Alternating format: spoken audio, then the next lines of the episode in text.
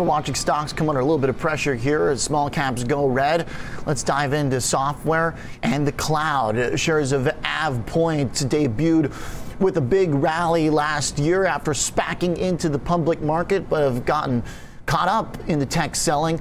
Now down 60% off the highs. The CEO and co founder at AvePoint, TJ Jiang, joins us from Singapore. TJ, thanks for staying up late with us and joining the program again.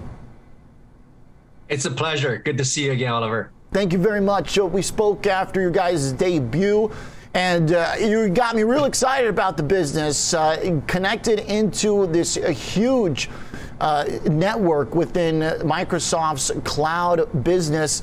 The stock's been punished since. What's going on? Oliver, you know, we came out with our investment thesis of 30% growth on revenue, 35% growth on AR, and of course, NR 110%, and we executed every single quarter. We did two public earning calls. We have another one coming up. We have been executing on our investment thesis. Um, the market, small cap tech, as you know, are, are getting uh, some some some beating there. Of course, this uh, SPAC tint is a, it's a real thing. Uh, SPAC went from the most popular way to go public and efficient way uh, in 2020 and 2021 to now uh, many most of the companies are, are getting uh, penalized. But you know for us we've been around for 20 years. We continue to uh, focus on execution. We have a fantastic market. Our message to the markets, we're bullish and confident to remain at minimum 30% growth for the next five years. You look at our research coverage all outperform. Six research coverage firms, Citi will come back again. They will be seventh. So again, the market sometimes is not efficient. Um, I think there's a bit of a throw the baby out, you know, with bathwater phenomenon happening right now. But hey, we've been here for 20 years. We'll continue to look at the longer vision, take advantage of our first mover advantage, our platform advantage in Microsoft Cloud, and just execute. And we believe that in time, the market will recognize that and correct the value placed on AVPT.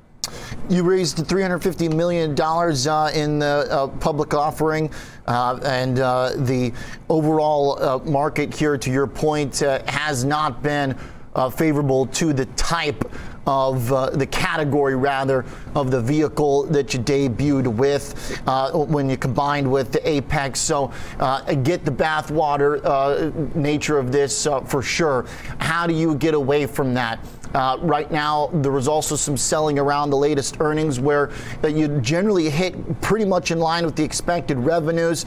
Uh, the net loss was smaller than the prior year, but some analysts were expecting you to make a cent on the bottom line, uh, but you couldn't quite pull it off. Uh, lost five cents on uh, per share. What happened there? Yeah, Oliver, some of that has to do with uh, the stock-based comp. We have a lot of long-term employees been with us for 15 years or so. So that comes into that. If you actually look at the cash balance sheet, cash flow, we're a cash positive company, growing at 30 plus percent uh, clip rate here. Um, and now for the first time we're actually very well capitalized uh, this, we built this company with just $60 million primary capital so now we have uh, just under $270 million balance sheet and we are uh, looking at ways to aggressively deploy that to invest for further growth, not only organic, but also uh, inorganic expansion. So there's a lot of exciting things that we're planning for the horizon. For example, we just announced uh, a new product today uh, called Confide, which is the only uh, virtual data room product that's fully integrated with Microsoft 365 on market where business users can actually provision and security share internal external uh, data for deal room scenarios workflow scenarios so they can control who has access to confident data sensitive data. It cannot even access them. So mm. these are things that we actually experience and learn ourselves as we were doing deals going to ipo we realized how much of a painful process it is to work with bankers and lawyers and external parties to get actually a highly secure and cloud-based data room solution out there. And this this is our bread and butter, right? We are very much in the Microsoft 365 business data platform, uh, governance and security space. And this is the vertical extension of that industry application. And we're very excited about that launch today. Okay, so data room, just want to make sure I've got this fully understood. We're not talking like data center. We're not talking, because when you hear cloud and then data, a lot of times we're thinking about uh, the uh, storage of massive amounts of uh, data. This is uh, more project specific for particular customers and the way they interact uh, with the uh, other clients. This is about specific uh, packets of data for particular projects that they can keep and accessible to everyone involved? That's exactly right. So we today already orchestrate, touch, manage hundreds of petabytes data on a daily basis on our core platform. What we're doing now is extending that up into a, a, um, a vertical industry use case of data virtual data rooms that's fully integrated with Microsoft 365. It's mm. the only such solution on the market today. So today we actually are, are, at a high all high time for m&a transactions since 2008 and 87% of m&a transactions today are done virtually we actually just done a survey of 1000 plus msps managed service provider partner of ours and over 50% of them have reported on ransomware attacks so the sense of um, high level of very sensitive data uh, orchestration and collaboration in the cloud. And at the same time, this much spiked uh, attack and theft of data and corruption of data is a, a, problem that companies face in real time. So this is our mm. vertical solution that focuses on use case on top of our uh, massive data um, orchestration and governance uh, platform already. And the customers that you're targeting for this uh, is uh, you mentioned M&A a few times. Is this specifically targeting a, a financial institution as a customer? Not only financial institutions are doing M&A deals, right? We are doing M&A deals. So it's really targeting businesses that's in high growth mode.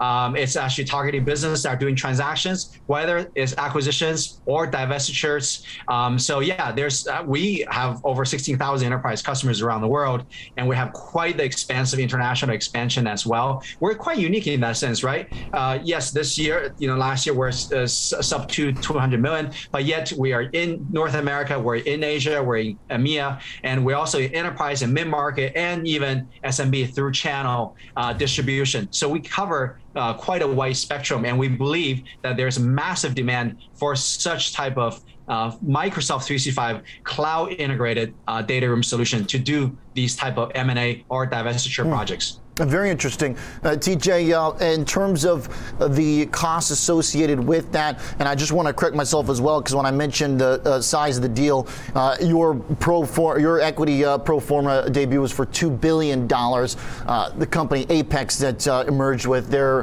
IPO was for 350 just to correct myself there. So that sum of money that you got when you did the deal, uh, how much of that is being used here? Is there a cost associated with this new program to hire more engineers, hire more programmers, or uh, is this a, a, natural, cheap addition to the uh, existing offering?